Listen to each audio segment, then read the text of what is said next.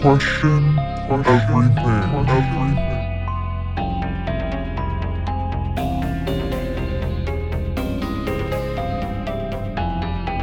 Hello, welcome back.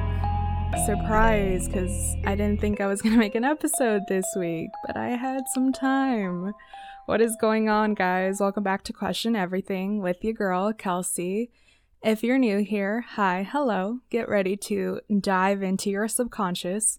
So I wasn't sure if I was going to put out an episode this week, but then I remembered that the 21st is on Monday and my birthday is on Saturday, so I squeezed this in and I thought I'd whip up a special one for you guys. I hope you guys are all doing well and have been doing your inner work. There is a lot of energy right now on Earth, and speaking for myself, I have been feeling it. Some days I feel like I can run 20 miles, and other days I feel like I just want to sleep all day. I hope I'm not alone on that. All I have to say is listen to your body and take care of it. So since this is my birthday present to you guys, I want to talk about something that is very special to me and what has helped me understand life, per se. I've made a spiritual episode before, but by the title, I hope you know we're going to dive deep today. So first, let's begin by saying no one knows the absolute truth about anything, no matter how many books, documentaries, research, level of expertise. No one knows the absolute truth. And I will always refer back to how the scientists don't even know everything about our DNA, and they call it junk DNA. So we are all living through our own individual truths in our own reality. So if some things that I say don't resonate with you, that is perfectly fine. Don't force someone else's truth into your own life. Listen to your intuition. But that being said, don't belittle someone just because you don't understand their truth. So I got this episode idea because I recently posted a video on TikTok about my idea and my truth about Jesus. And everyone and their mothers told me I was wrong. Okay, maybe not everyone. I'm being a little dramatic. But I did get a lot of people saying that I was wrong and all this. Okay, so I'm about to dive in. By now, you should all know that I believe in starseeds. And I believe that our souls come from different galaxies. And when I learned more about starseeds through my journey, whether that be through my favorite channelers or books that I read, everything they say feels like home to me. I don't know a better way to explain that, but I feel a sense of love and like a spark in my heart. And for those of you who don't know what a starseed is, they are individuals who incarnated on this earth to help raise the consciousness and vibration of this planet, but their souls come from different galaxies, solar systems, planets, etc. As I mentioned from Dolores Cannon's 3 Waves of Volunteers, she explained that the younger generations are all starseeds. We volunteer to come down to wake up the collective due to how bad things were becoming down here on Earth. The Galactic Federation cannot interfere with our free will, so that's why they haven't come down and helped us, or that's why they haven't made themselves present. They can only help if we are about to destroy the planet, and that's why back in, I think, World War II or post-World War II, they dismantled a lot of missiles. And that was during the atomic bomb, when the atomic bomb was created. So they dismantled all of that because they were like, oh, these idiots are going to blow up the freaking planet. So instead of them coming down here, since they can't interfere with our free will other than if we destroy the planet, they incorporate volunteers to help the collective by sending us to incarnate on this planet. And those volunteers, aka us, we have to wake ourselves up first, because when we come into this planet, when we incarnate, we forget everything. Like I mentioned in the last episode, we forget our soul contract, we forget all our agreements, because it's up to us as souls to remember and to learn and evolve. And going back to last week's episode about how some people think that aliens are evil, like I mentioned, the good can't exist without the evil, vice versa. So I don't think that all of them are evil. I do think there are a ton that are helping us. If you want to look more into that, watch Dolores Cannon's videos on YouTube. You can also get her books. I love her work. Her work is amazing. I was actually watching a video of hers this morning, and she was explaining some channelings that she's done, and they try to help us. So if you're not familiar with her work, she basically puts people under hypnosis, and it's called hypnotherapy, and she brings out their subconscious, which technically the subconscious is the collective consciousness. Technically, it's like its source coming out. It's them. It's the Galactic Federation's everything coming out. And they're very helpful, and they're very nice. And I know some people say like, oh, but what if you're getting deceived? I don't think so. Especially because, and the other argument is that what if she's making this all up? I don't think someone can make up that many stories and write books and books and make videos about it and make a living off of this. I mean, maybe it's possible, but everything she says resonates with me. And and then the part where what if she's getting deceived by, demons or whatever? I don't think so, because when she channels or when she puts people under hypnosis, like I said, the subconscious comes out, and usually the subconscious tells Dolores what this person needs to work on, tells her things they need to improve, etc., etc. And most of the time she says that it's funny that they come out and tell Dolores things. And so these are all different people that she meets all over the world, and if they're all saying the same thing, almost as if like you see a friend and then 2 months later you see the same friend and you guys carry on the same conversation. That's kind of what happens. And she said that they have helped her change her diet. They have helped her stop drinking Pepsi because that's all she drank. And they were telling her that she needs to take care of her health, and they are protecting her. They said that every time something's canceled or a flight's canceled or something doesn't go the way that Dolores planned, they said that that's them protecting her from mayhem. I guess one time she was going to go to Turkey, and I guess her flight got canceled, or they told her that she shouldn't go, and they told her through three different patients. So how could all these patients know about Dolores wanting to go to Turkey? But anyways, they told her not to go, and then eventually she found out that there was a catastrophe that happened that year or something. But yeah, like I said, they're just trying to help. I know not all of them are nice, but they're the collective consciousness.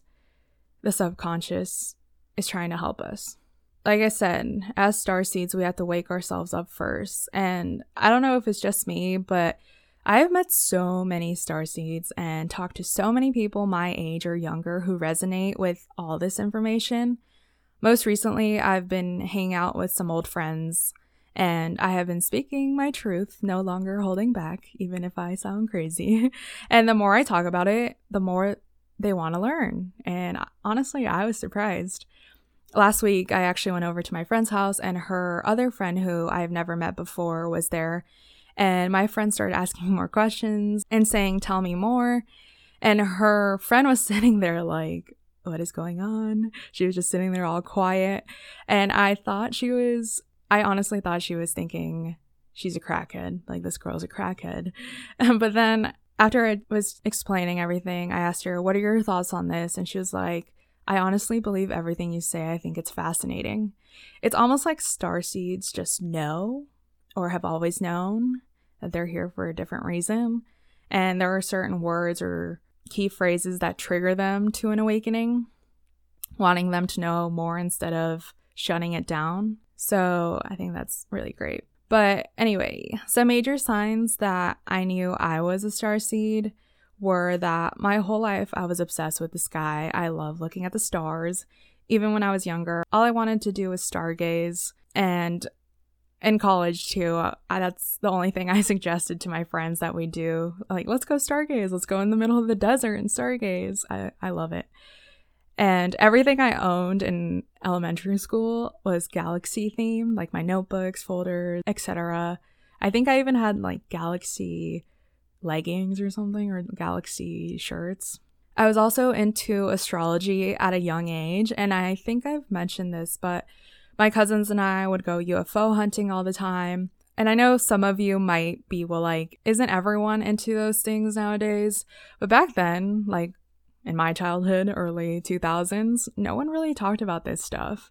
I feel like that is also a reason why astrology and horoscopes and charts and spirituality and all those things are trending now, because we're all awakening to our passion about learning about where we come from. Even if it's just on a subconscious level, everyone is somehow still attracted to wanting to learn more, or is pulled to learn more. Another big sign that resonated with me was having this feeling of being homesick. It was extreme when I was younger, and I never understood why, or I never understood the feeling. I would try to go hug my mom to see if that made me feel better, but it didn't. I just felt like I was yearning for a place I didn't even know. And I've also talked about this multiple times, but I had this knowing that I wasn't my body. I remember this one specific moment. I don't think I've told this story, but when I was 4 or 5, I was at my grandma's house, and I had a vision where I stepped out of my body and was looking at the planet from the outside in. I mean, I've talked about that before, because I've had it multiple times when I was younger, but I've never said this part. I got a visual of a cartoon, so my interpretation of that was, we are living through a cartoon and we are just characters, and this is my character for now. And I'm pretty sure I tried to explain this to my grandma, but she didn't pay attention, or she just thought I was being silly. But I would have these like dissociation episodes all the time. And I know any sane person or anyone who doesn't believe in this stuff might think, oh, you might have a mental illness. Like, that's, I think it's called dissociation in science, I guess. But I honestly don't think it was like a mental illness or anything like that. It only lasted throughout my childhood, like really young. And once I started growing up, I just lost it.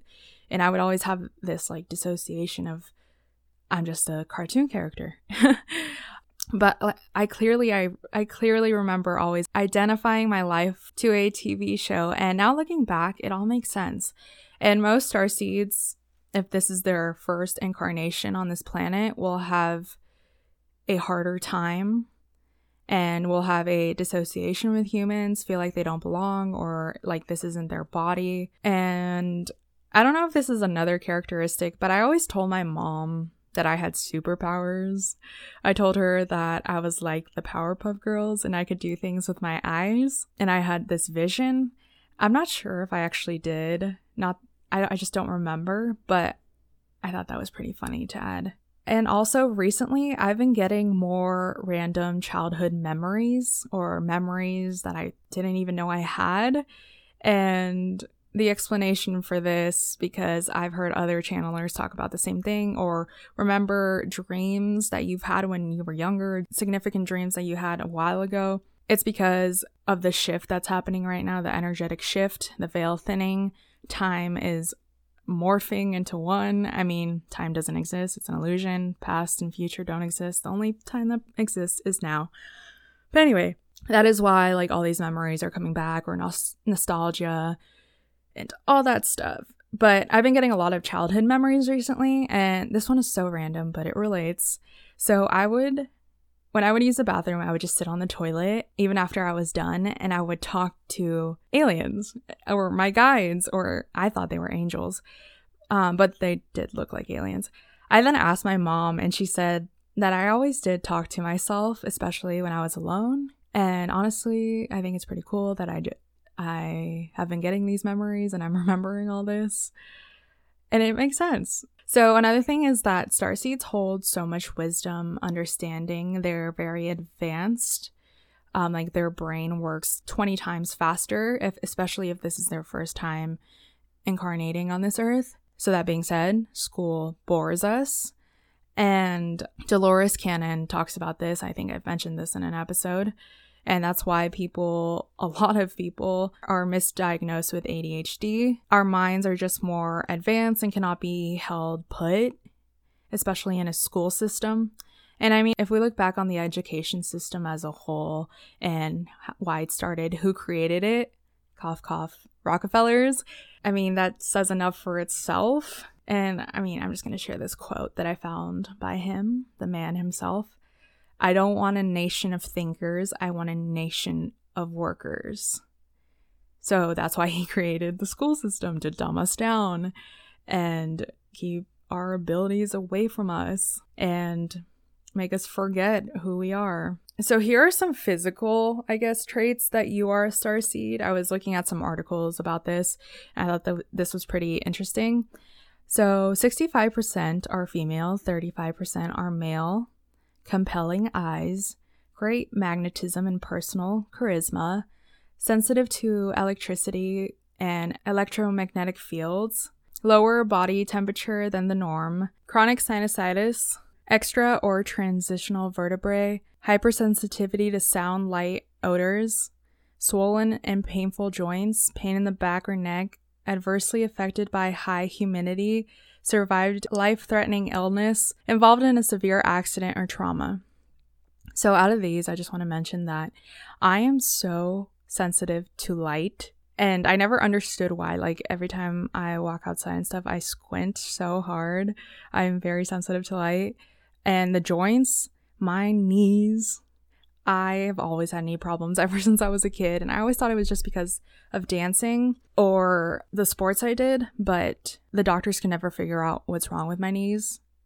And I have extreme, extreme back pain. I think I do have extra vertebrae. So all this. Oh, I'm also I hate humidity. I don't like it. We went to Florida one time and I was like, nope, not for me. Nope, can't do it.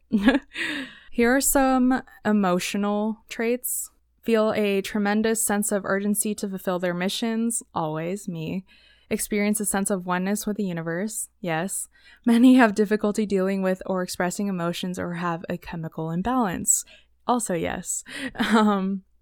Another sign is you've had extraterrestrial experience. All believe in life and other planets. Always. I always have. Ever since I was a kid. I never questioned it. I just knew. At an early age, they had some kind of extraterrestrial, religious, or mystical experience. Yes. Believe they have encountered alien entities of an extraterrestrial or multidimensional level of being of light, telepathic communication with an alien entity, physical or non-physical. They receive some form of communication from a higher source. Another sign is out-of-body experiences, near-death experiences, or astral projecting. Metaphysical signs are you believe in spirit guides, angels. You've had an intense religious experience. You believe in God or a creational source energy. You believe in miracles. Had an invisible playmate as a child. Yes. Saw an elf or a fairy. Have seen ghosts. Aware of parallel existence at time in other worlds. You've had contact with deceased loved ones. Believe in reincarnation, have past life memories or memories from parallel experiences. You can perform healings on yourself or others, whether that be mental or physical. You have experienced a white light during meditation, experienced clairvoyance or clairaudience, have made prophetic statements, prophetic dreams, or had visions, see auras, and you like to practice automatic writing. So that was just some couple things that starseeds have, I guess. Here are some 10 significant signs that I also found. So one, like I mentioned earlier, you feel like you don't belong here. Starseeds feel like they do not belong in this world. If you feel like you have always been different and this place is not your home, you are probably a starseed. One common thing about starseeds is that you are homesick for a place that you can't even describe. Yes. You have a deep yearning to explore in hopes that you will find the place where you would feel at home. However, since you are born from the stars, you have to realize that your home is not on Earth. You are a visitor called upon to shed light to those who need it. In essence, you are a star who has come down to share their shine. Number 2, you are highly sensitive. Yes, a starseed can pick up a vibe as soon as you enter the room. You are naturally aware if there is tension in the air. People can't hide their true emotions from you. You don't even need words to confirm. Your high level of awareness energy is enough to know what is going on. As a result, you become an extension of the energy around you. You easily absorb everything. The news may stress you out more than other people. Yes, too much socialization can wear you out as well, because you carry the energy of every person you interact with.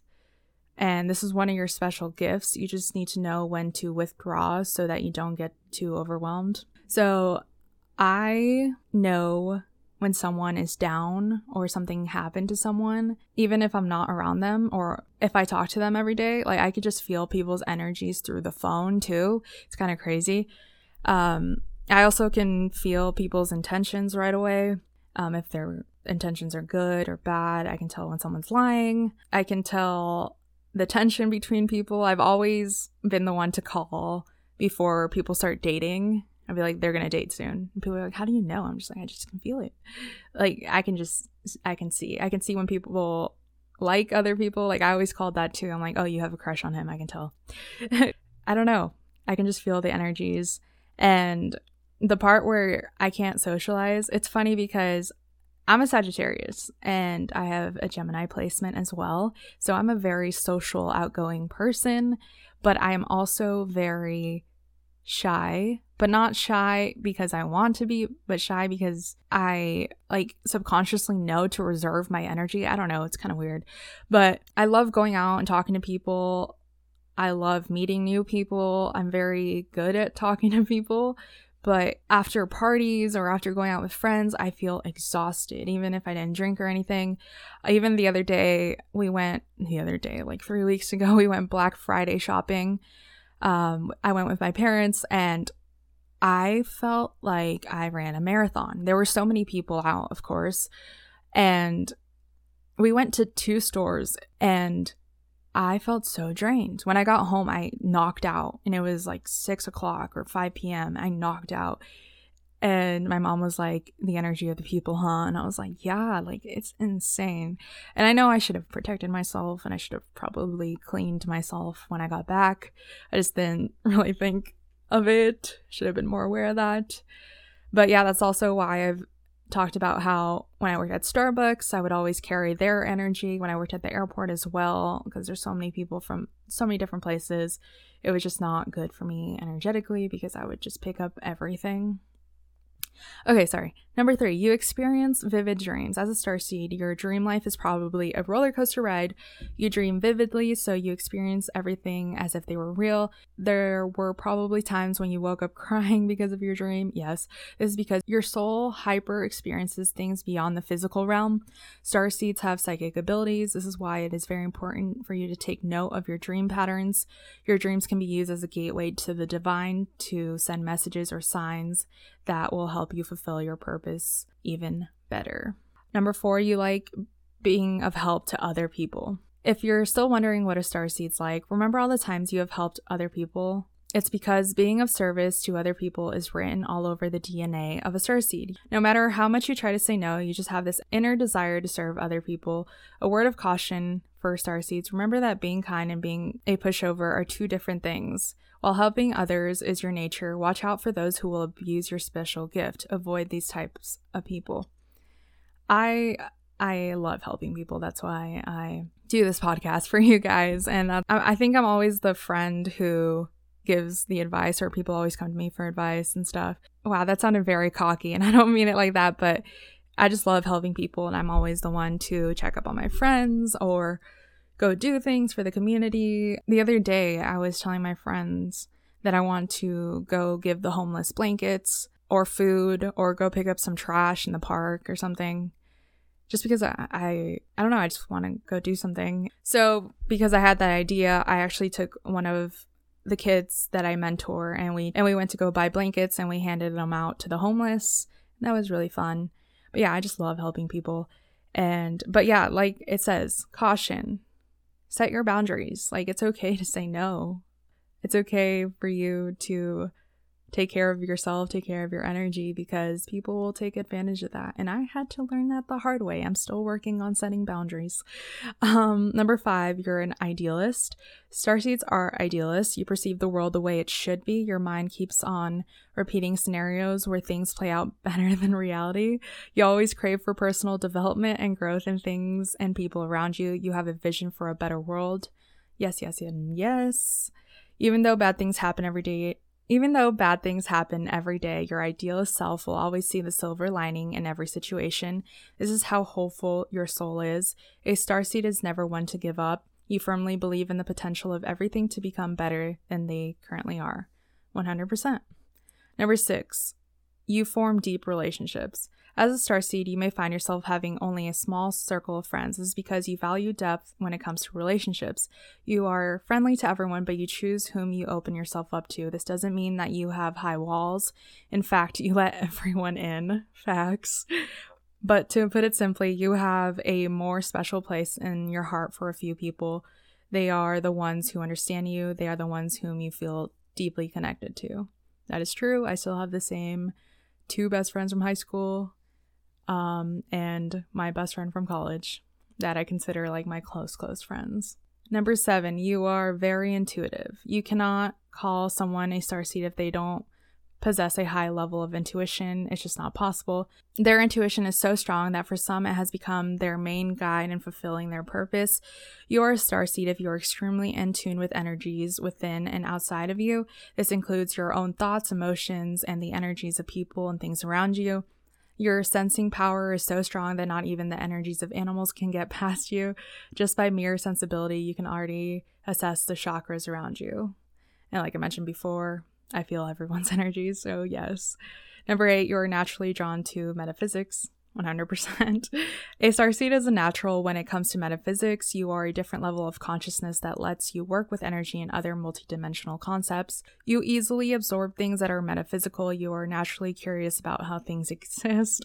You always question life, the abstract of it all. Metaphysics has become your go-to when looking for answers. Although not every mystery is answered, you consider metaphysics as a powerful tool in understanding life. Yes. Number 9, you are empathic. Empathy is your middle name. No starseed can ever deny the fact that they strongly feel for others. You share people's happiness and sadness as if they are your own. You are your friend's favorite when it comes to opening up. It's because you always understand their emotions. You are not judgmental. You always see where people are coming from. This is one of your best attributes. Your empathy has made you win a lot of friends over. People like you because you genuinely care. While you are doing a great job lending your ears to people, make sure that you also recharge. Being everyone's shoulder to cry on can be very draining, so learn to take care of yourself as well. This article is just blowing up my ego. Number 10, you are a baby and animal magnet. 100%. Have you ever heard of the saying that babies and pets will always know who the good people are? It might sound silly, but if you want to know if you're a starseed, observe your relationship with babies and pets. They should be naturally drawn to you. You should be able to get their attention and trust even during your first meeting. Animals and babies are comfortable in the presence of starseeds because they are subconsciously aware of your good nature and divine energy. And that's so true. I'm not saying like I'm a baby magnet or a animal magnet, but even my cat, she's always around me, my dog. When I meditate especially, they both just sit right next to me. They just, I don't know, I think they just enjoy that calming energy. But same with babies. Every time I see a baby, they just stare at me. I noticed that when I went to the grocery store. When I was first learning all about this, and I was putting awareness to it, I was like, why do babies stare at me like this? Hello? What you looking at, little guy? That's really cool. However, many starseeds are unaware of their gifts. Most often than not, you are left to wonder why you feel and think a certain way. So I'm here to clarify that you're not alone. And I know this may come off as like, oh my God, these people are special. They think they're special. They have gifts and everything. But in reality, if we think about it, we're all starseeds. Like, these are just I think the way that starseeds are described, especially in this case, are the more prominent ones, the ones who have incarnated for the first time on Earth in this lifetime. Like, this is their first lifetime on Earth, or maybe their third or fourth. So they're newer to this planet, but I think everyone, in a sense, is a starseed because we all come from the same source. You get what I mean? But our souls individually, the ones who are the volunteers, are newer to this place. That's why we feel different. But in essence, it's not that we're special or anything, because technically, if you are an older soul and you've been on Earth for longer than the baby starseeds, then you can also tap into your abilities and tap into your nature. But it's because you've been trapped on this planet for so many years in karmic cycles or whatever the case may be. The density of the Earth will eventually make you forget who you are. And then soon every lifetime, you'll just be calling starseeds crazy.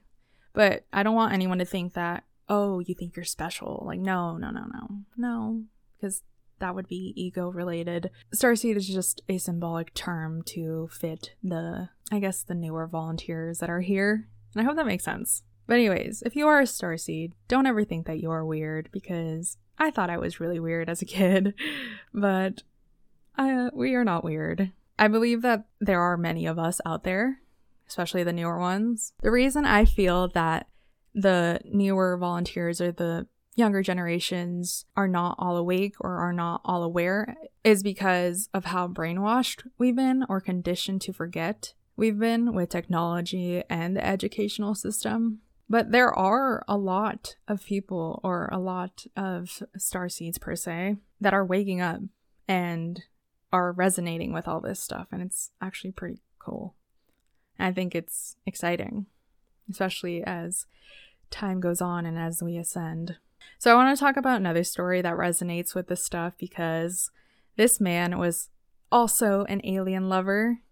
So my grandpa was a commercial pilot, and he was obsessed with aliens, and I absolutely loved hearing all his stories about how many UFOs he'd come across while flying. He was a full-blown believer. He owned alien bobbleheads, alien t-shirts, alien everything. My whole family thinks he was also a spy, but that's a whole other story. But when my grandpa passed away, when I was 9 or 10, I remember speaking in front of everyone at the funeral and saying, I will forever miss your alien stories. But what happened after that is kind of crazy. So after my grandpa passed away, my uncle and my mom went to go see a psychic medium. And the medium told them that my grandpa kept urging her to tell them to look at this one specific book he had, because he highlighted something important that we needed to know. I guess they didn't think anything of it at the time, and they weren't even sure what book she was referring to. They were really confused. And it wasn't until my uncle moved houses, I think a year or two ago, that he found the book. So that medium told him that back in 2011, and then my uncle found the book recently, like 2018, 2019. When he came across the book, he felt pulled to it and said, oh shit, this is the book that she was talking about. So I went over to their house over the summer, and since I'm into this kind of stuff, they showed me the book. And the medium said that he kept saying, look at the book, read the highlighted page. And the book is about the Mayan prophecies, and it was written in Spanish, which, now looking back, I think my grandpa did know more than he let on. Maybe he was a spy. My grandma has crazy stories of him, like, just leaving and saying he had to go do work, but he couldn't talk about it. I know most of you were like, maybe he was cheating. No, that's not it. My grandparents loved each other very much. No, but she also said that he almost got bribed to being a Freemason, but he hated them. I need to get more information from my grandma, honestly. But she said that he got into a lot of things, but all my uncles and aunts and my mom think that he was a spy, so I don't doubt it. So, like I said, this book was written in Spanish, and I cannot believe I'm just remembering this now or talking about this, but I'm going to share what the page says. I did translate it before putting it on my outline, and here's the translation of the page that he highlighted. The top of the page said, "In our evolution to the next level, the collective mind. The predictions are taken as a legacy for us to become aware and try to overcome the changes we face, as a step prior to the next evolutionary stage to which we should be destined. Mayan priests tell us about a time of transformation according to them. All systems based on fear will enter into crisis to give way to a more evolved reality in our civilization. As we saw in the prophecies, the religions based on a god who inflicts fear will give way to a spiritual path common to all humanity, more free, less dogmatic. The rapid changes that are coming are necessary for a renewal of geological, social, and human processes. The prophecies seek a change in the mind of each person so that each one understands that he is part of everything that exists and not an isolated organism.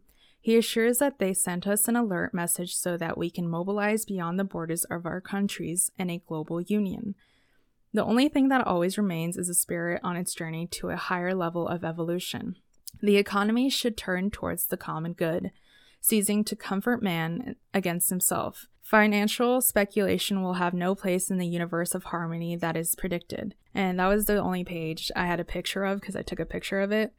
But now that I'm thinking about it, I kind of want to read the whole book. But isn't that crazy? Was he trying to tell us to wake up to unity consciousness before shit hits the fan? And that was back in 2011. And my grandma said that he would always read these books. He had so many of them.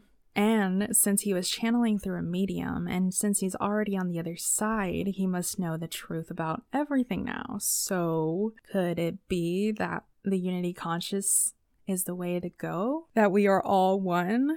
We are not individually separate? There is the illusion of separation is real. I mean, I know that, but I know some people can't conceptualize that or understand that. I honestly can't believe that I forgot about this and I've never mentioned it. But anyway, going back to my story about my truth, because I'm going all over the place. I 100% believe that we're not from here. Like I said, we're all from different galaxies, stars, planets. However, we all hold unity consciousness, no matter if you're a human, an alien, an animal, a plant.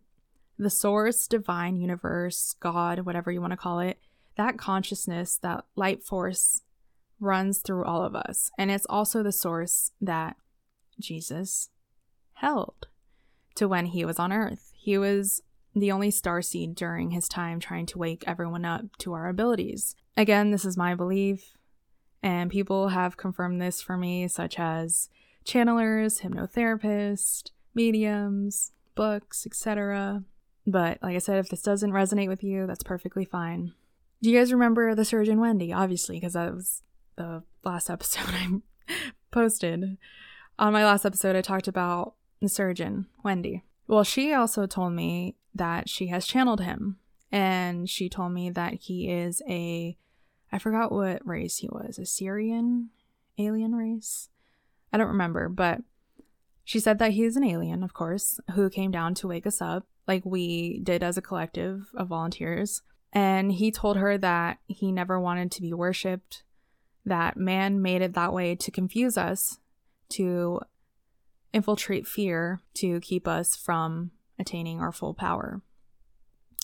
And like I mentioned before, fear is the opposite of unconditional love, of who we actually are. And they've all said the same things about him, not just Wendy, but the other channelers and the other books I've read. All the stories that I've heard correlate to the same message that he was trying to portray, that he didn't want to be worshipped. He was here to help us love ourselves, to help us unconditionally love everyone. I mean, it makes sense. It might not make sense to you, and that's perfectly fine, but I have been getting a lot of comments, like I said on the last video, that they're like, well, what if the person you heard this from is lying? And I'm like I said, I didn't just hear it from one person. I've heard it from so many people. And honestly, when we start worshiping an external force, whether that be celebrity, politician, idol, we are willingly giving our power away. And he said, since we are all one, we all have the source in us, and we need to focus on ourselves and not precisely worship ourselves, but love ourselves. And that just resonated a lot more with me than following a religion and hoping someone will come down and save me, because even in personal growth, like religion aside, spirituality aside, in psychology, personal growth, it's all about self-love. It's all about you saving yourself and knowing that the love you crave is already within you. So my idea, my theory, I guess you could say, of the second coming of Christ is the Great Awakening, is us awakening to unity consciousness, also known as Christ consciousness, but we'll get there. Because once we do that, once we start healing, that's when all our abilities and our gifts will start being emphasized. And I think that's beautiful. That love unlocks, self-love unlocks all of this. Again, this is my truth, what resonates with me, but I just felt called to share this. So going back to what my grandpa was trying to tell us, that book talks about unity consciousness. Obviously, that whole page was talking about unity consciousness and knowing that we're all one.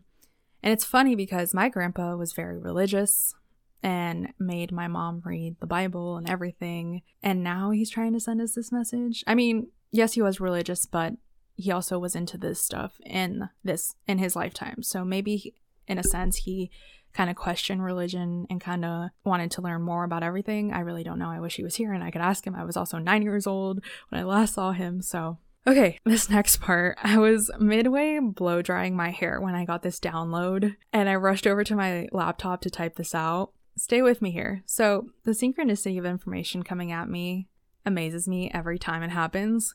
So I was watching EA's new video, ironically talking about Christ consciousness and December 21st and what's going to happen to us next year.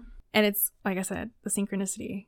I had just posted my video on TikTok about it, and then I watch her video and I'm like, wow, coincidence, not. So she, like I said, the video was about her explaining what will happen to us in 2021 for light workers and starseeds, or for those who are awakened and doing some healing and inner work. She said that the Galactic Federation told her that 2021 will be a great year for us because we're already one step ahead of the rest of the collective, and that we need to fully grasp and fully unconditionally love ourselves and love others.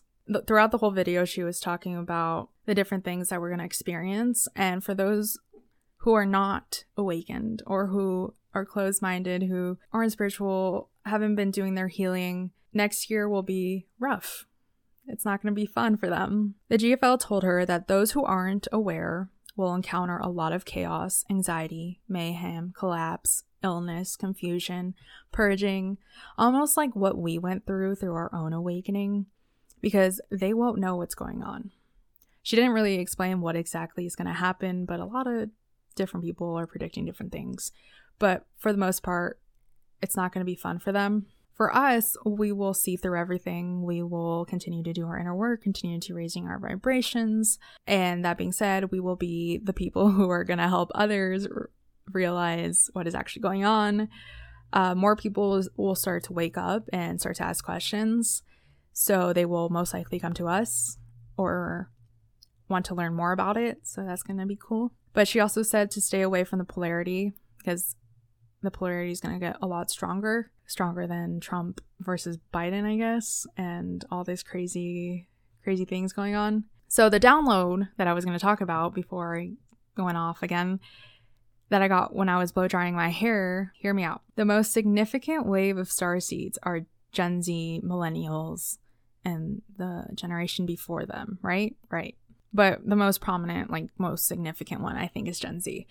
And the elite, Illuminati or whatever, they know this. So isn't it odd or suspicious that this generation grew up on social media, one of the leading causes of body dysmorphia, depression, anxiety, etc. Social media promotes Instagram models, all this stuff that people try to live up to, and it's always in the palm of their hand. Like, I know other generations grew up with magazines and supermodels and television stuff, but I feel like Gen Z has it the worst because they grew up looking at these Instagram models with Photoshop pictures, trying to become like them, even though there's no possible way because most of their photos are Photoshopped.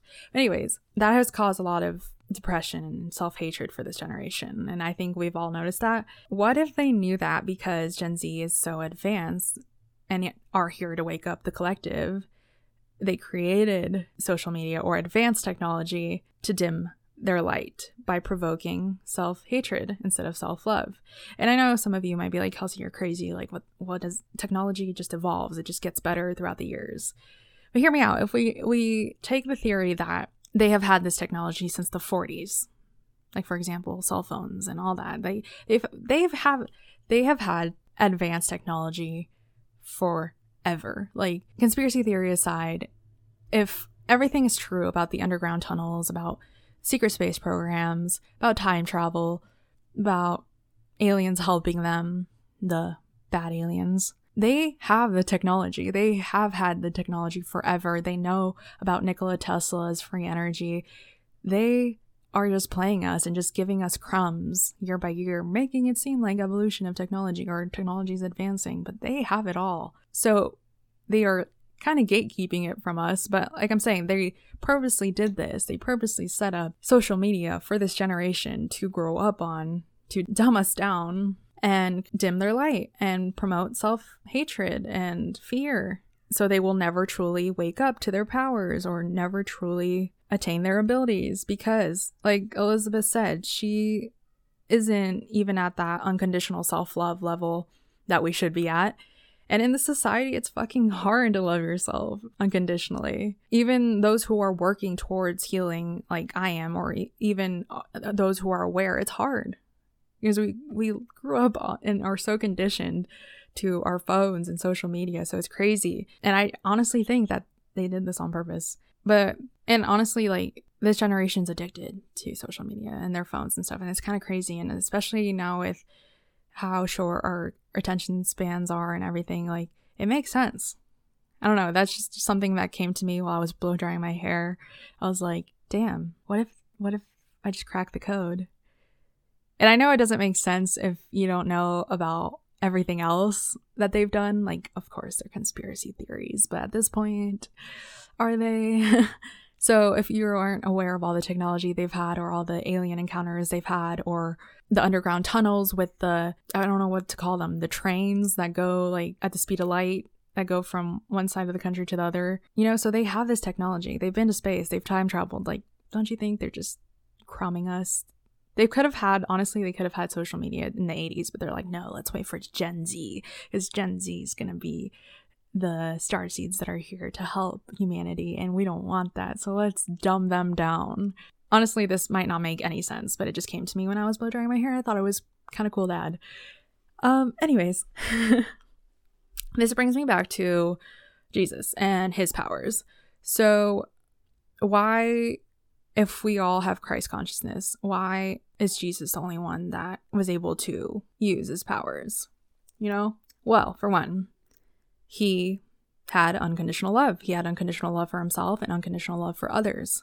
And that's why I think Elizabeth was preaching that we need to reach that level of unconditional love. And I also think that that's what he was trying to teach us and trying to tell us, because essentially that's what we are. We are just that. That's our core being. And I think I just had a whole epiphany just like talking about all this, because it makes sense. And honestly, like, there are some people on this planet who can do things like what he did, like heal and move things or whatever. Like, have you ever heard of telekinesis and Reiki healing? Reiki healing is pure healing from energy. And that's exactly what he did. Of course, probably not to the extent that he did, because we need to reach that point of unconditional love, that 5D vibrational consciousness. And I don't think there is. I haven't heard anyone who has reached that level. Even Elizabeth April, who channels the GFL and everything, hasn't even reached that level. So it takes a lot of healing, and it takes a lot of acceptance and understanding of everything to get to that level. And he had it. But there are people who are kind of midway there with, like I said, Reiki healing, divination, all their psychic abilities, clairvoyance, having visions and stuff. Like, we all have the same consciousness. So let's talk about it. Let's talk about Christ consciousness, because I know it triggers some people because of their previous beliefs. But hear me out. Let me explain what it actually means. So in essence, Christ consciousness is just a label, a name that we as humans gave it to symbolize the all-knowing. It doesn't particularly relate to any religion. It just is. If it were directly correlated with Jesus himself, it would be called Jesus Christ consciousness, but it's not. And this is where people start to misinterpret it. The concept of Christ consciousness needs to be understood as a universal truth. Christ is the great master of Jesus's title, not his last name. Jesus the Christ, which means anointed one of God or chosen by God. So Christ wasn't even his last name. Christ was Jesus's title. Let me repeat that. Christ is not his last name. It's a title, aka another label. Christ is the English term for the Greek word Christos, which is a translation of Hebrew word Messiah. Followers of Jesus believed him to be the Messiah as prophesied in the Old Testament. Therefore, they often wrote Jesus Christ, meaning Jesus Christos, or is the Messiah.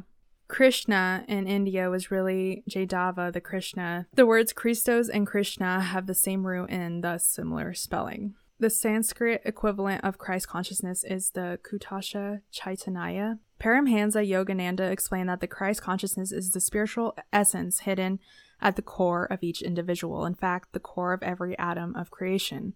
So essentially, Christ consciousness is God's infinite intelligence that is present in all creation. Everything that exists is a manifestation of God's own consciousness. The universe was dreamed by him into existence. The atoms of creation form part of that dream. It's the awareness of the presence of God at the heart of everything in creation. Every atom being plant, rock, animal, sun, moon, everywhere. When you expand your identity from this body and personality to the omnipresent spirit, you realize your consciousness to be everywhere, all throughout the entire universe. Then you have attained Christ consciousness, just as Jesus and the other masters have. So now the question is, who is God? And that's the thing. When people think of God, they think of a man. And I always felt as if that was incorrect, even when I used to go to church. Again, my beliefs. Once I learned that God is the divine energy, the divine source, the consciousness that lives inside us, that made so much more sense. It's not a man nor a woman, and I've said that before. When I think of it, I think of a huge light source like the sun, but all glowy and full of love, like just this bright energy source, like this beautiful light. I don't know. That's how I see it. Okay, so you might be able to understand Christ consciousness more clearly by thinking of an analogy with your own dreams. In our dreams, there's one character that is us. All the objects and everyone else is not us. We do things and interact with those people and objects, and it seems so real in the dream. But when we wake up, we realize that it wasn't real. We were only dreaming. Everything in the dream was created out of our own consciousness. We are the dreamer, not the dream. In a similar way, God's consciousness creates the universe. This doesn't in any way mean that is defined by its creation or limited to it, any more than a dreamer's reality is limited to his dream.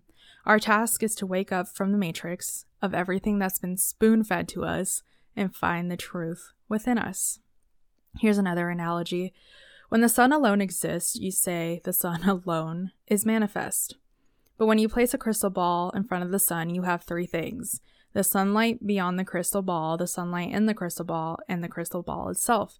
So in this case, the sun is God, the sunlight beyond the crystal ball is its consciousness, and the crystal ball is us with its consciousness inside us.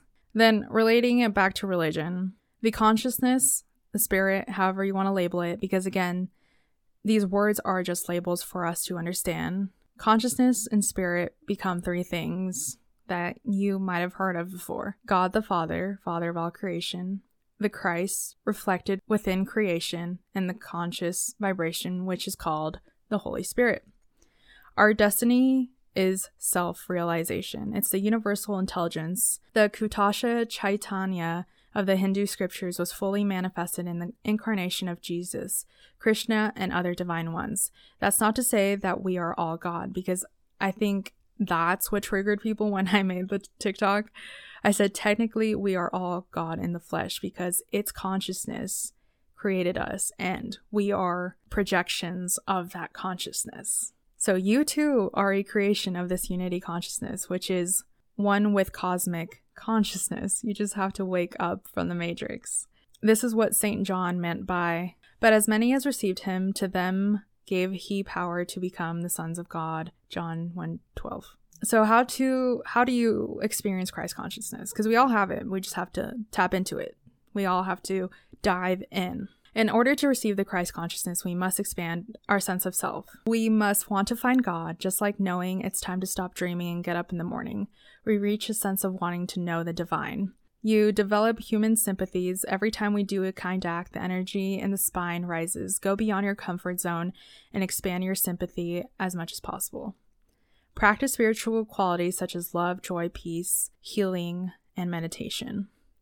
Feel your consciousness expand out to include all those in need. Like I said before, unconditional love does not mean romantic love or love evil people, but having compassion for everyone you meet and respect, because if you look beyond the physical of everyone, the physical avatar, the human body, beyond their experience, we are all the same thing. We are all unity consciousness.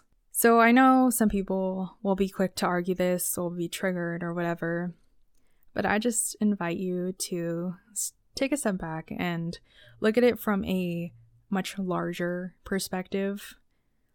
This physical world we live in is man-made. The house you live in was made by man. The food we eat is man-made. The phone you're listening to this on is man-made. So that being said, religion and the Bible are also man-made.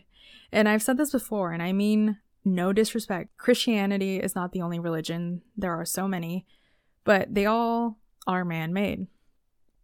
And they were made so we can conceptualize that very meaning of unity consciousness. However, of course, along the way, things get misinterpreted or were placed to manipulate us by the elite to follow an agenda. But at its core, every religion goes back to one thing: spirit, source, consciousness. So what I'm trying to say is that I am seeing things from beyond the physical, beyond a Bible, beyond this world. I am seeing this from a perspective of energy, consciousness, because even in the Four Agreements, he talks about how everything is a symbol that we give meaning to, just for us to conceptualize on this 3D plane of existence. For example, we created language. Language is a symbol for us to communicate, but we gave the words significance and meanings. If we step back and look at language as just a sound without meaning, as just a vibration, that's all it is. It's just a vibration and frequency. That's why when you're trying to manifest or you're doing your daily affirmations, they won't work if you say it like this: I am powerful. Those are just vibrational sound waves. The power behind these words are when you give them a significance and a meaning and you feel it in your heart and you give it emotion. So I am powerful. Okay, that was really bad, but like, you know what I mean. So going back to religion and church being man-made to manipulate. So there's many reasons that I can point out and that I've talked about, especially in relation to the elite. But one of the main things that never sit well with me is how the Bible or religion tell you how to live or who to love, what's right and what's wrong. As spiritual beings having a human experience, we each have our individual path to go through on this 3D physical. Like I said in the last episode, we each have our own soul contracts. So if the church is interfering with that, then is your soul actually going to evolve in this lifetime like it should? If you're listening to them not doing the things that you feel called to do because they say it's wrong, you're not experiencing everything you need to experience, because a physical book or a physical group of people or a building that you go to every Sunday told you not to. Like, it just doesn't resonate with our free will in a sense. Like, do you see where I'm going with this? Now, I know some people will refer to what if what I'm doing or want to do is wrong or is bad or evil. So first of all, going back to language and symbolism, those words are symbols of a vibration. And in this case, those words would correlate with lower vibrations if you give them that meaning and that significance. But let's say you are of the LGBTQ community and you know in your heart that that is who you are, But you go to church and they tell you that that's a sin, and the only person you are hurting by following their rules is yourself. I'm only referring to Christianity because I know other religions are different.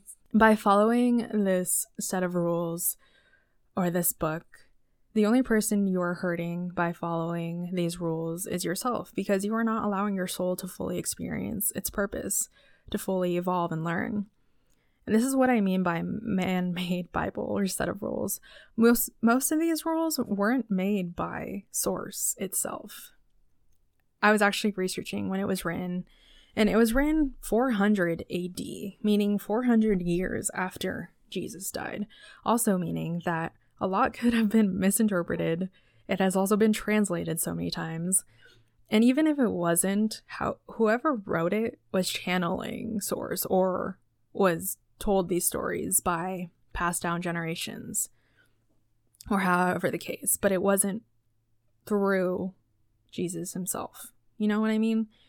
It could have been rewritten 1,000,000 times to fit an agenda as well. And I'm not saying everything in the Bible is for the agenda or everything in it is evil, but it has definitely been manipulated. Like I said, they changed the word pedophile to homosexual.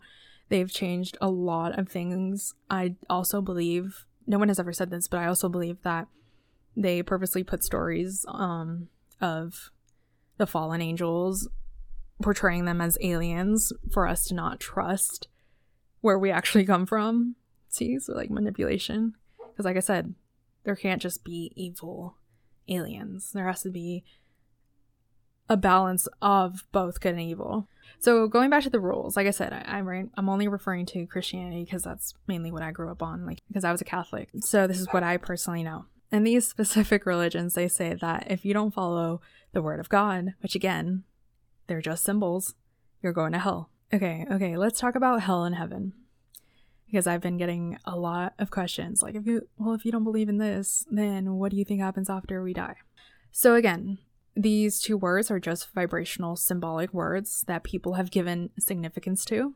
Heaven and hell are just states of consciousness, and from what I have learned from different mediums or people who have had near-death experiences, your consciousness and your beliefs follow you into the afterlife. So that is what you're going to perceive.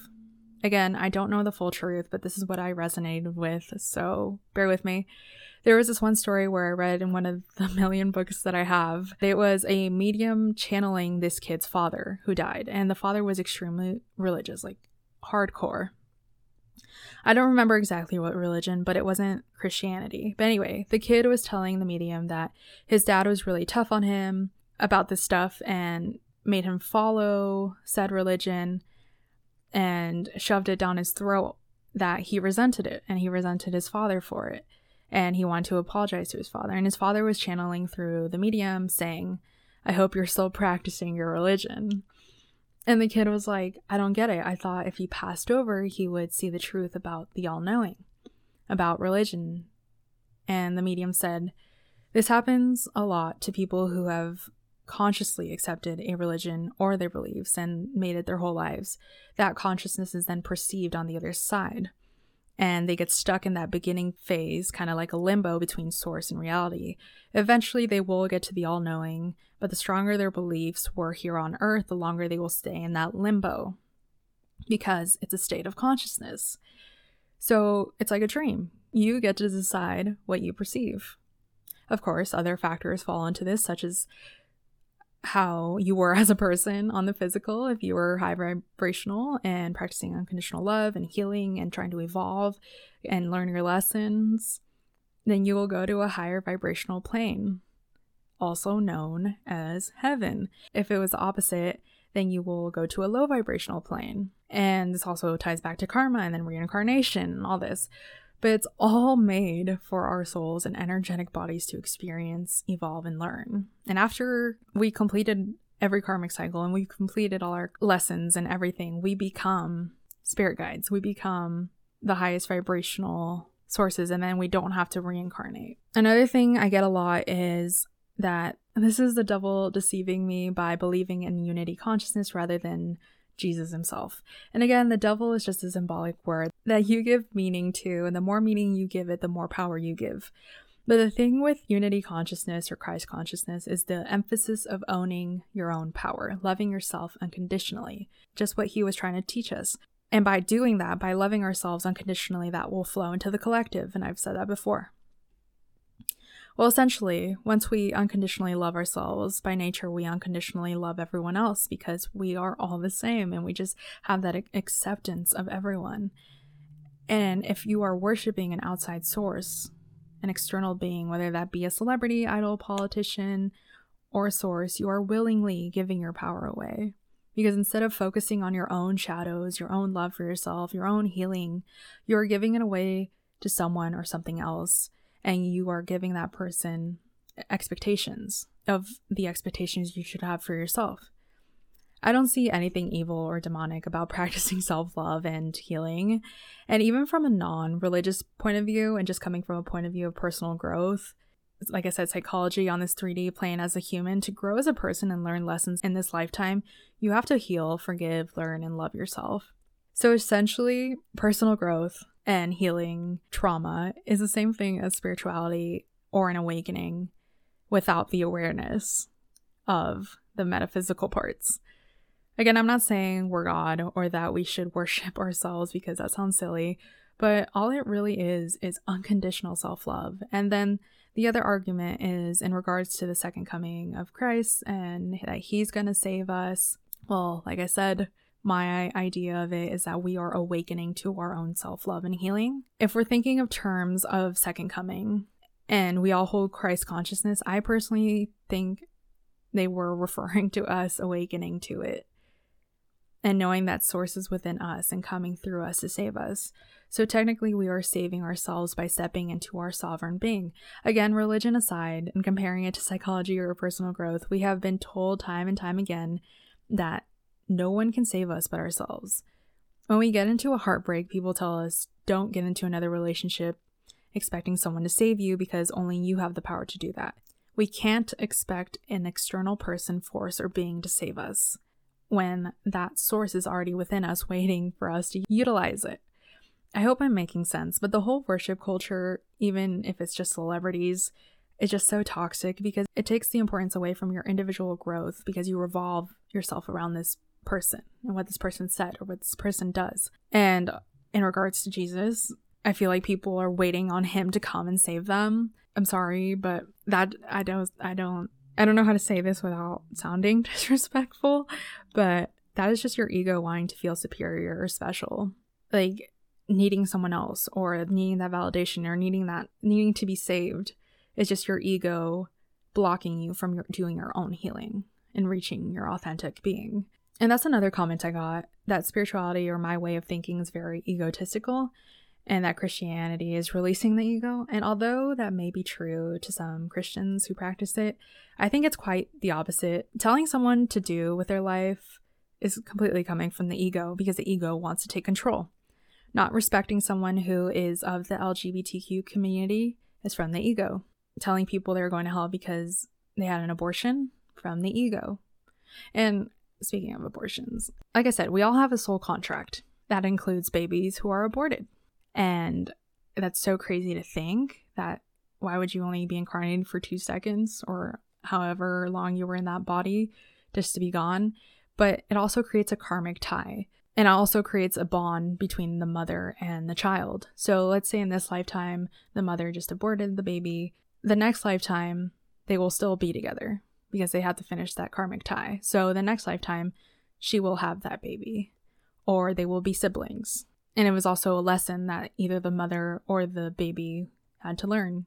And as crazy as it sounds, there's a lot of significance to it. It goes in depth with the karmic cycles because maybe in the past life, it was the opposite way around. Things like that. But anyways, judging someone for doing those things because a book told you so is ego. Telling someone they're going to hell for anything is ego. So on the other hand, Christ consciousness is the complete opposite. It's just knowing that everything is. Everything is what it is. There's no judgment or telling people how to live their life. It's pure unconditional love. Of course, some people in this community still act superior or special, but it's hard work and I don't blame them. Because sometimes I do let my ego jump out too, and I do let it get in the way. I hope it doesn't sound like I'm shoving this down anyone's throat, but Oh, even going back to that, like, that's another thing that just rubs me off the wrong way when people are like, read the Bible. Like, no, don't tell me what to do. I got this comment the other day on one of my Instagram posts that was like, since you read so much, why don't you read the Bible? Like, first of all, that was really rude. Second of all, that was pure ego. But anyways, like I said, when I was talking about the starseeds, no one is individually special because of your beliefs, your label, the way you act, or anything. Everyone just is. We are all coming from the same source. Of course, on the physical, everything has polarity. Everyone has labels and symbols, and that's where the ego jumps out. But we have to remember that we are all one. And that's why I emphasize squashing the ego. And again, going back to the core, special is just another symbolic word you give meaning to. I think I'm going to get that tattooed. Okay, so every time I listen back to my episodes, I'm always like, damn, I should have added this, or I forgot to say this, so I hope I didn't forget anything. But I hope you guys enjoyed this. Oh wait, actually there was one more thing I did want to add. Good looking out, Kels. Okay. So I was recently watching this video of Lori Ladd. I don't know if you guys know who that is. I don't talk about her a lot, but she's another channeler that I watch on YouTube. She channels Galactic Federation. So she was talking to this man that she had on her Instagram live who works for, oh my god, I forgot what it was called, TSL or LST. I'm dyslexic, so and I guess it's an organization on Earth that involves alien species. Crazy, I know. But anyways, you guys should check out that video. But throughout the video, they were talking about the good and evil aspects and how people think that these beings are evil and the disclosure that might happen, or the fake disclosure, the Project Bluebeam. So in regards to the good or evil, he was saying people perceive things that they are conditioned to perceive. So he gave the example of, let's say that you went to the dentist and you were knocked out because you were getting dental work, and all of a sudden you wake up, and this is your first time at the dentist ever, and you wake up and there's a drill in your mouth and there's blood coming out, and you see someone with a mask on, like scary looking. Like, you will immediately think that this man is trying to kill you, right? If this is your first time at the dentist, you knocked out, you have no recollection of where you are, like, you will automatically think this man is trying to kill you. There's a drill and there's blood, but it's your perspective. But if you change your perspective and realize that this man, this dentist, is actually trying to help you and help you heal your teeth, or help you with any problems that you might have, you will understand that you are at the dentist. So you get what I mean? Like, it's a change of perspective. Like, these aliens, beings, benevolent beings that are trying to help us, they look evil. They are portrayed evil in all of Hollywood. That's another sign. When they are portrayed evil in Hollywood, they obviously want you to avoid them or scare you into not trusting them. When the media talks about it, they don't always talk about them being good, and they emphasize abductions and all this stuff. But I also suggest you read Dolores Cannon's books and how many times these beings have abducted people to help them heal. To help them heal from diseases, to help them heal from trauma, from injury, from anything. So, like I said, just be aware of your perspective on things, and if it has been conditioned through society or through religion or through what people want you to know or want you to think, just question everything and trust your intuition, use your own discernment. I hope that my words don't trigger anyone in a bad sense, but this is just my beliefs. Anyways, let's get into questions. Is it true that you can sometimes form soul ties with someone through having sex? Ooh, I love this question. Okay, so this is kind of TMI, but I think it's important. Ever since I found out about soul ties and energy, I haven't had sex in almost 2 years. I kept feeling like shit afterwards, or very icky, and I just thought it was me overthinking it. But the more I learned about energy, the more it makes sense. So yes, you can form a soul tie with someone through sex, and now you both have a karmic tie. But what's even worse than that is that the person can also suck up your energy, or vice versa. According to Dr. Daniel Amen, yes, I did look this up, a psychiatrist, researcher, and author, he explained whether a person is sexually involved with another person, neurochemical changes occur in both their brains that encourage limbic emotional bonding. Limbic bonding is the reason casual sex doesn't really work for most people on a whole mind and body level. One reason it is usually the woman who is hurt the most is that the female limbic system is larger than the male's. It could eat you up to the point where you get suicidal thoughts, and of course, again, TMI, but I was a dumb college student doing dumb college things, if you know what I mean, and I was very, very depressed, and I think this was one of the main reasons why. So be careful. It also can stop or slow down your manifestations, and it will altogether just keep you at a lower vibration. So just be careful. And if you do end up doing it and feel gross after, take a bath with sea salt and tell yourself, I break the soul ties that don't benefit me. Your words are powerful. Okay, next one. Could you do an episode where you talk about the books you have, how to find good books and where? I have most of the books you recommend, and I'm trying to find more. A lot of them don't really give much information, but the ones you have on your Amazon list are really good. Love your podcast. Hello. Well, thank you. And yeah, so I mention all my books in all my episodes, like pieces of them.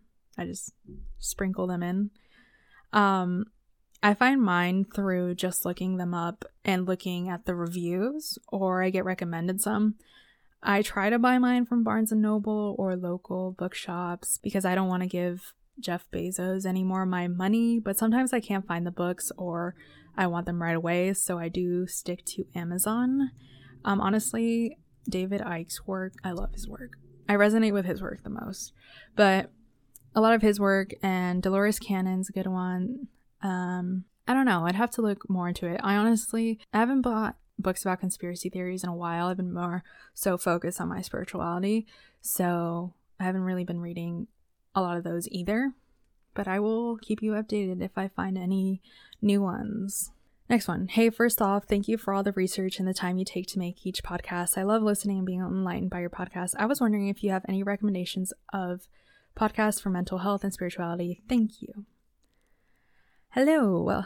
Well, thanks so much for your support. And I honestly don't listen to that many. Ever since I started mine, I do look some up, but I never stick to any. In college, however, I used to listen to this one called The Mindset Mentor, and I know if you have Spotify, they have a mindfulness category that you could look through.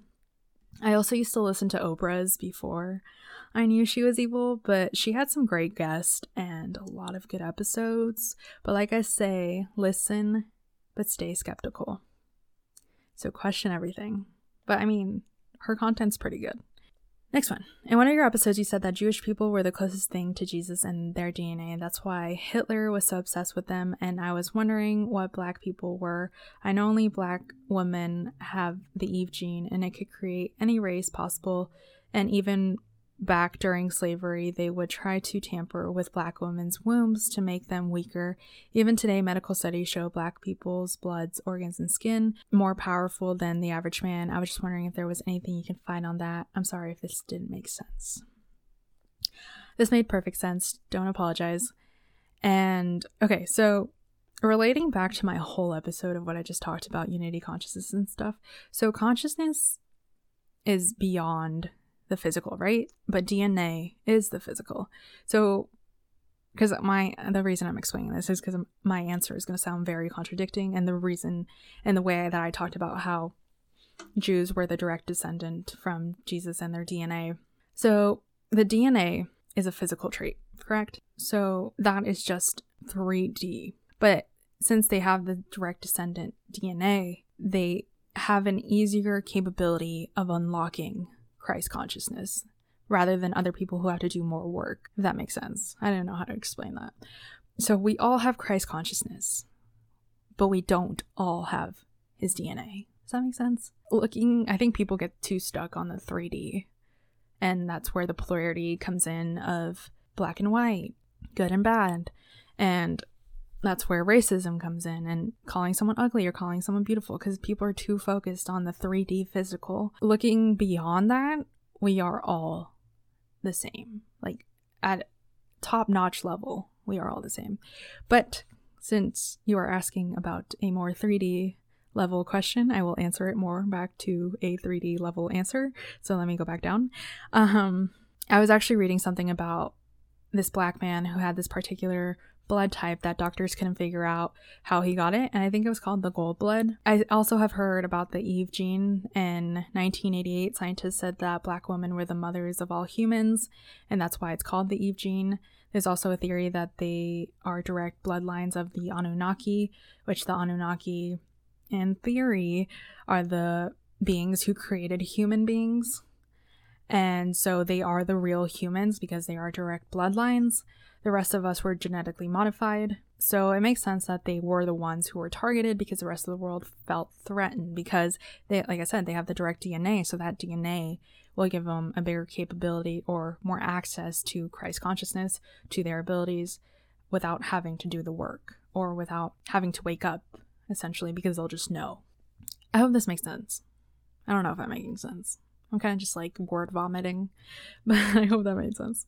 Okay, next one. I believe Keanu Reeves is one of the good aliens or reptilians. He's oddly well preserved. I'm a big fan of him. So I haven't heard much about him being that involved, but in regards to celebrities, because he is one, in one way or another, if they are signed to a big label or are the mainstream or are in the mainstream, they are a part of the satanic cult, if you want to call it that. We have to remember that these people, at least most of them, didn't know what they signed up for and didn't know that they were going to do awful things they did to attain the fame that they have. All they're thinking of is living out their dreams and signing a contract. Most people don't even read contracts. So most of the time, if not all the time, these people are under mind control or have no cognitive control of their body. So, and then other people try to fight it off, like how Kanye West is and Britney Spears and all the celebrities that go crazy. If you watch Isaac Cappy's last videos before they killed him, he explains that there are different levels of evil to this. So I'm not saying that Keanu Reeves is a reptilian or not, because I honestly don't know. But essentially, when they sell their soul, the malevolent beings, most of the times they are reptilians, go inside these people. So they, since they sell their soul goes to the back burner, and these reptilian souls, the evil souls, the demon souls, go inside the people. And most of the celebrities are actually direct bloodlines and are destined to be famous. They're not even aware of it, but of course the elite, the people behind the scenes pulling the strings, know and lead their life up to fame. It's crazy. It's crazy how it all works. It's simulation. It's all set up. But anyways, I think I lost myself in that train of thought. Next one. Hey girl, so what are your thoughts on Alex Jones and Joe Rogan? I'm listening to Joe's podcast confirming Hunter Biden's email, and they're saying a lot of interesting things, but I heard that they're under MKUltra 2 or something like that. So I've actually gotten this question a lot. I listen to some of Joe's stuff, but again, I take it with a grain of salt, and I think every bit of information that you receive or find should be questioned, whether that be from people that are in the mainstream, like they are, or even me. Joe reminds me of another Stephen Greer, that they pretend they want to give us information to help us, but they are also being controlled. So just use your own discernment. Like I said, in regards to celebrities, most of them don't even know what is going on or that they are being controlled. So maybe he does have good intentions, but they're being controlled. It's controlled opposition. Take it with a grain of salt. Use your own discernment, because some of the information they do drop is valuable, but that's when they get you, because they say valuable things and then they twist it. But anyways, I hope that answered it. Hey Kels, I love your podcast and all your videos. Okay, I've been having a lot of these dreams lately for a while about a lot of things that you talk about in your podcast. Lately, I've been having a lot of dreams about Project Bluebeam and other New World Order prophecies. I was raised in the Pentecostal church, so I thought that was religion guilt-tripping me and warning me about the rapture, but then I realized the universe is trying to tell me to wake up. So I really want to start my own spiritual awakening. Where should I start? What should I read? What should I watch? Any tips you can give me, that would be great. Oh, you're so cute. Thank you. And wow, that's crazy. I feel like we have all had similar dreams, and I love that your intuition has brought you to wanting to learn more about these things and that they resonated with you. Well, for starters, I think this episode was pretty good one to take note of, but again, if it doesn't resonate with you, that's perfectly fine. You could also listen to my spirituality episode where I talk about more of this stuff, and I'm going to tell you the same thing I told someone last week in the questions. There's not a set structure to spirituality, and that's the beauty of it. If you want to check out some good books that have helped me, click the books tab in my bio where you found this questions tab, and I recommend either starting with This Moment Is Your Miracle or The Universe Is Calling You. And if you have any other questions, let me know. I also recommend The Four Agreements. That's a 100% you have to read. I recommend that book to everyone. But yeah, like I said, if you have any questions, let me know. All right, next one kind of relates to this last one. What is shadow work? Where do I start? Okay, so I know I talk a lot about shadow work, and I do get so many questions about it, even still. So I'll go more into detail about this. So here's the truth. Since we live in a world of polarity, good cannot exist without evil. So that being said, we all have a demon and angel, per se, inside of us. I'm just using these terms as symbolism and for you guys to get a better picture of what your shadow is. Our shadow is our internal demon, our hidden side. That's why most people say, "I'm fighting my demons," when they're going through a rough mental state. Everyone carries a dark side, even if we don't like to admit it. Shadow work can sound scary, and some parts of it may be rather uncomfortable. It is necessary work to uncover true joy and peace in life. If we don't do shadow work, or we keep repressing those emotions, it can manifest as issues with mental health, diseases, feeling low self-worth, addiction, scarcity mindset, and other mind-body health issues that can affect overall quality of life. Our shadow self often harms our life in ways that we are unconscious to, as habitual reaction to particular places, as triggers or things. Our shadow self blocks us from acting for our own greatest good and can prevent us from reaching our true potential in life. The idea of the shadow self was first conceived by Carl Jung, a 20th century psychologist from Switzerland. Wait, okay, pause before I go on. So you know how it said our shadow self blocks us from acting for our own greatest good and can prevent us from reaching our true potential in life? So that's what I mean by when I meant with my download or my theory earlier about Gen Z. Like, they purposely brought these people down. They purposely infiltrated self-hatred onto them, making them feel worthless to keep their shadow huge. Do you see what I mean? My mind just works in fascinating ways. Sometimes I get lost in it. But anyways, Carl Jung. Okay, so in his field of psychology, often referred as Jungian psychology, the word, I don't even know if I said that right, Jungian psychology, the word shadow refers to hidden parts of our being. This may be parts of ourselves we try to repress because they make us feel sad or wounded. This is a side that we don't show society, such as when we are at work or school. It can also indicate how we internally perceive ourselves as being weak or in pain, that we feel the need to hide these parts of ourselves. Carl Jung believed in the integration of the shadow side so that our full self is acknowledged and we can live in a balanced way. Until you make the unconscious conscious, it will direct your life and call it fate. Oh, that's deep. We often go through life attempting to hide our shadow. That's what society tells us to do, right? At some point in our lives, we discovered what pain was and started to repress that feeling. Most likely this happened as a child, sometime when growing up. Then we begin to tell ourselves the story that it's not okay for anyone to know our struggles and battles, that we have to be good at all times, that any negative emotion we feel is not right. In hindsight, we will see these internal battles as what helped us further our lives and our vision of success. The truth is that we wouldn't know our greatest success or potential if we didn't fight our greatest battles. This means the shadow must be acknowledged. This is the basis of shadow work. If we just focus on the good sides of life, those of which feel light, joyful, easy, and happy, life will feel very one-sided and lacking in depth. Classic shadow signs are anger, blame, laziness, but can also be insecurity, codependency, or even independence. Life is a multi-faced experience that desires to be experienced from all angles, to be understood and lived fully. The good, the bad, the light, the dark, the pretty, the ugly, the gray areas, and the in-between. If you continue to bury your shadow, you may feel fractured. You may never actually move past them to see what else life has to offer. The pain and suffering we see in the world around us are often mirrored by our internal pain and suffering. Isn't that crazy? We all have these aspects within us in one way or another. Let's say, for example, the road you take to work each day is littered. You can either take action to work with your own town to face the issue, inform people not to litter, and enforce the solution, or it can continue to get worse. The same goes for our internal dialogue. If our minds and emotions become polluted, then we may not be able to think clearly. Our emotions may lead us astray and cause us to act unknowingly. An internal cleanup must happen, as well as rewiring of your internal dialogue, just like in the situation with the road. If we ignore the problems all around us in everyday life, the pain and suffering will continue.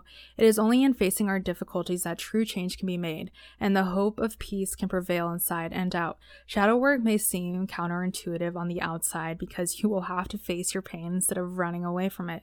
The process works by allowing yourself to feel and understand the pain aspects of yourself so they become fully integrated, instead of treating it like a castaway. It takes courage and an open heart, which are valuable tools to learn along the way.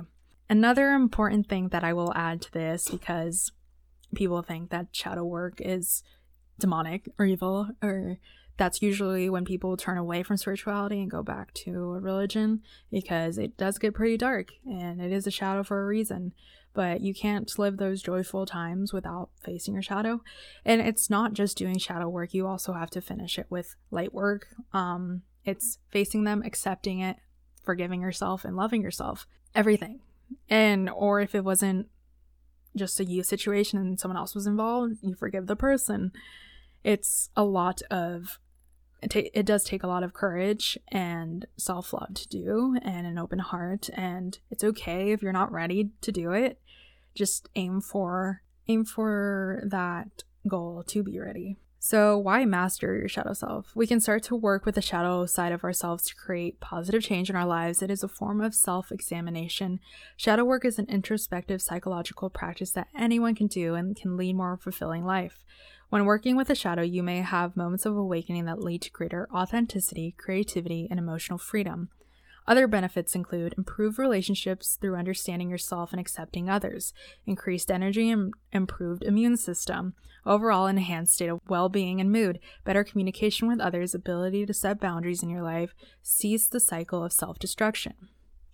Other benefits that they didn't include: your manifestations will come 10 times faster, your psychic abilities will come 10 times faster, you will reach that unconditional love 10 times faster. Okay, so let me read some ways that you guys can do it. Key steps to doing shadow work.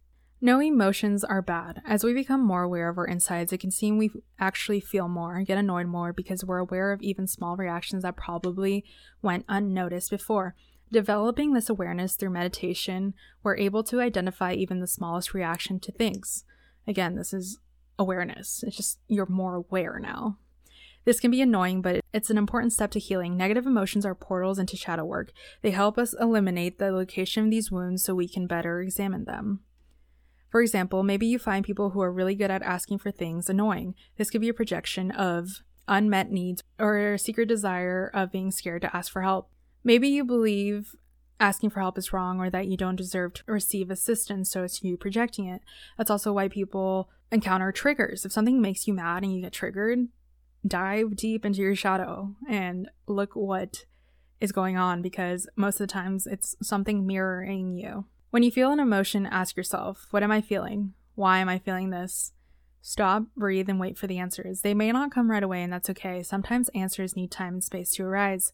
Don't force answers because they might be the wrong ones. One's from your ego and not the soul. Soul work happens on its own timeline, not a human timeline. So be patient and know that in time the answers will come. I hope that first step made sense. Second, identify the shadow. The shadow by nature, subconscious or rejected, identifying it can be risky. It's such an integral part of our psyche that it can be difficult to notice. This also makes healing through shadow work difficult. The first step is to become aware of ongoing patterns in your life. Do you consistently encounter the same problems or experience reoccurring feelings? These patterns help to highlight the shadow. So, for example, I'm going to get real personal. So I've never had a boyfriend, and I've said that before. I've had, I guess, situationships or things with guys, but they always end up the same way, or I always go for the wrong guys or whatever. And I think it just stems from unhealed childhood wounds.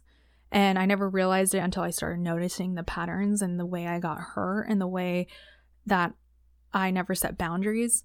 So it took a lot of digging deep to understand that I needed to heal that part of myself and also give myself that love that I never received because I was craving it from someone else, and that someone else was just giving me a reflection of the way I was treated as a kid. So I'm trying to say this without as many details as I can. So it took a lot of like realizing and awareness of like, oh, this keeps happening. Like, what's going on? So then I did some journaling. I dig deep and things just started spilling out. And yeah, that's one of my shadows that I had to face and still working on. Common shadow beliefs include I'm not good enough, I am unlovable, I am flawed, my feelings are not valid, I must take care of everyone around me because I was never nurtured as a child, why can't I just be normal? So if you have any of those, maybe dive in. If you're ready, of course. Like I said, you don't have to force yourself to do anything. Do it if you're ready. Okay, number 3, investigate with compassion. Doing shadow work with compassion is difficult. It's easy to fall into blaming ourselves or others, while it's important to recognize key themes that have influenced us, particularly in childhood. We must forgive those who hurt us in order to move on. Try to navigate that balance by recognizing how others' behaviors may have influenced you while understanding they did the best they could and were simply acting from their own wounds. This kind of ties back to the 4 agreements.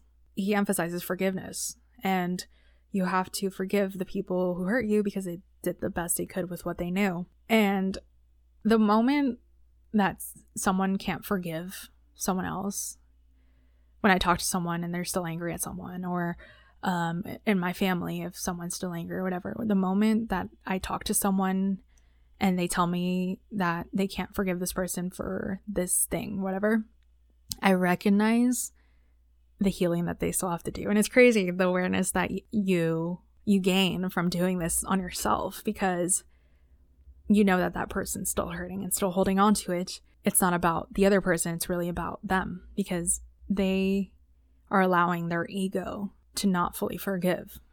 So it all goes back to the ego, essentially. So break down your ego, guys. It's not your friend. Your ego's not your friend. But yeah, I've noticed that a lot. And it's okay if you don't want to forgive someone and you're not ready. That's okay. I'm not saying you're a bad person or anything like that. No, not at all. Everyone heals at their own pace, and everyone does shadow work at their own pace or wants to dive into it at their own pace. But I do encourage everyone to look into it or start thinking about it, because I don't want anyone to live a miserable life. I want everyone to live their best life and their full potential. So I do want everyone to start healing, but I don't want to shove that down anyone's throat. So it's okay if you're not ready. So how to do shadow work. Number 1, journal. Journaling is a powerful way to feel emotions and empty your head of the thoughts rumbling around. Getting thoughts from your head onto paper is a magical alchemy. If you're not sure how to journal, just start writing. Write whatever comes to mind. You can't do it wrong. You could also take the questions mentioned earlier. What am I feeling? Why am I feeling this? And use them as prompts to investigate on paper. And like I've mentioned, a lot of times you can look up prompts online, write yourself a forgiveness letter, like as if you're writing your younger self a forgiveness letter, if that is part of your shadow. Write the person that you haven't forgave, even if they've never apologized, a forgiveness letter. I've done that multiple times, and it has helped. And of course, it's not going to just take one time and you're set to go, but it does take time. It does take practice. This is work. This is hard work for yourself, but you're investing in yourself. So always remember that. This is why I emphasize self-love, and that's why I love this journey, because it's so fulfilling. And once you reach that self-love, you will give it to others. Oh, number 2, write a letter. You don't actually have to send the letter, but get all your feelings out on paper. Explore why you feel certain ways and tell the person in mind how you feel. This is a good way to validate yourself and your emotions, particularly if you grew up thinking that your feelings were not valid. Consider burning the letter after you write it as a symbolic release. You can also do this on full moons or new moons, or if you can also do this on New Year's. I think I'm going to do that or a list of things I want to release. Number 3, meditate. Sometimes in meditation, we may have insights about why we feel certain ways. It's also possible to spontaneously heal by feeling our emotions. In my own practice, I find healing comes in layers. I heal a small amount and then must return later to dig deeper. However, sometimes people can have more profound, deeper experiences. You might try a forgiveness meditation, visualize the person in mind and say, may you be happy, may you be at peace, may you be free of suffering, and cut the soul tie. And I think I said that in my last episode too, without even reading this article first. In meditation, things will come up and you're like an onion, you have layers. So it takes time, like I said, but it's okay. Next one is feel. Feel your emotions, explore them, write about them, move, make art, experience yourself as a whole. Loved and lovable. The shadow thrives on secrecy. Bring the hidden parts of yourself to light. Bathe them in self-love. Even if the process hurts, know that it's okay, that everybody goes through the same thing, and you're allowed to feel, you're allowed to cry, you're allowed to release. But like I said, always follow it with light work. All right, guys, I hope you guys enjoyed this episode. And I'm sorry that last question was super long, but, you know, I get a lot of questions about shadow work, so I hope you guys can refer back to this episode whenever you have a question. But I hope you guys did enjoy this episode. And one last quick message. So one of my Twitter friends, actually, who I met during my research, during my whole beginning phases of TikTok, she was in one of my first TikTok group chats or Twitter group chats where we talked about all the child trafficking and all that. But anyways, she actually works for a children's shelter, and if you don't follow me on Instagram or Twitter, I actually posted about this, and she's looking for people to donate and buy gifts for them from their Amazon wish list. I did post the wish list in my link on my bio, so it's the first link if you want to check it out. If you want to directly contact her, her @ on Twitter is @forbetterdays, and you can ask her how you can just donate some money. But I guess these children don't get a lot of donations, and the shelter just treats them really badly, and it's very corrupt. So if you can, with whatever you can, please check out the link or just reach out to her directly. Just wanted to quickly add this in. But yeah, thank you guys so much for listening, and I hope you wake up with superpowers on Monday. I honestly don't know what's going to happen, but I know that it's all going to be good vibes and good energy, and I will most likely post an episode next Friday, and I will be talking about Christmas and the corruptness that went on during those times when the Roman Catholic Church changed Christmas into something more evil than it actually is, and how it's used for consumerism rather than anything else. So, but yeah, I hope you guys have a wonderful weekend, and stay grounded, do your inner work, and I'll catch you guys later. Again, if you need me, @ Woke with Kels on Twitter or Instagram, but I prefer you message me on Twitter. I reply to almost everyone on Twitter. And if you want to be featured in my next episode with a question, go ahead and click the link in my bios. All right, guys, I love you so much. Bye.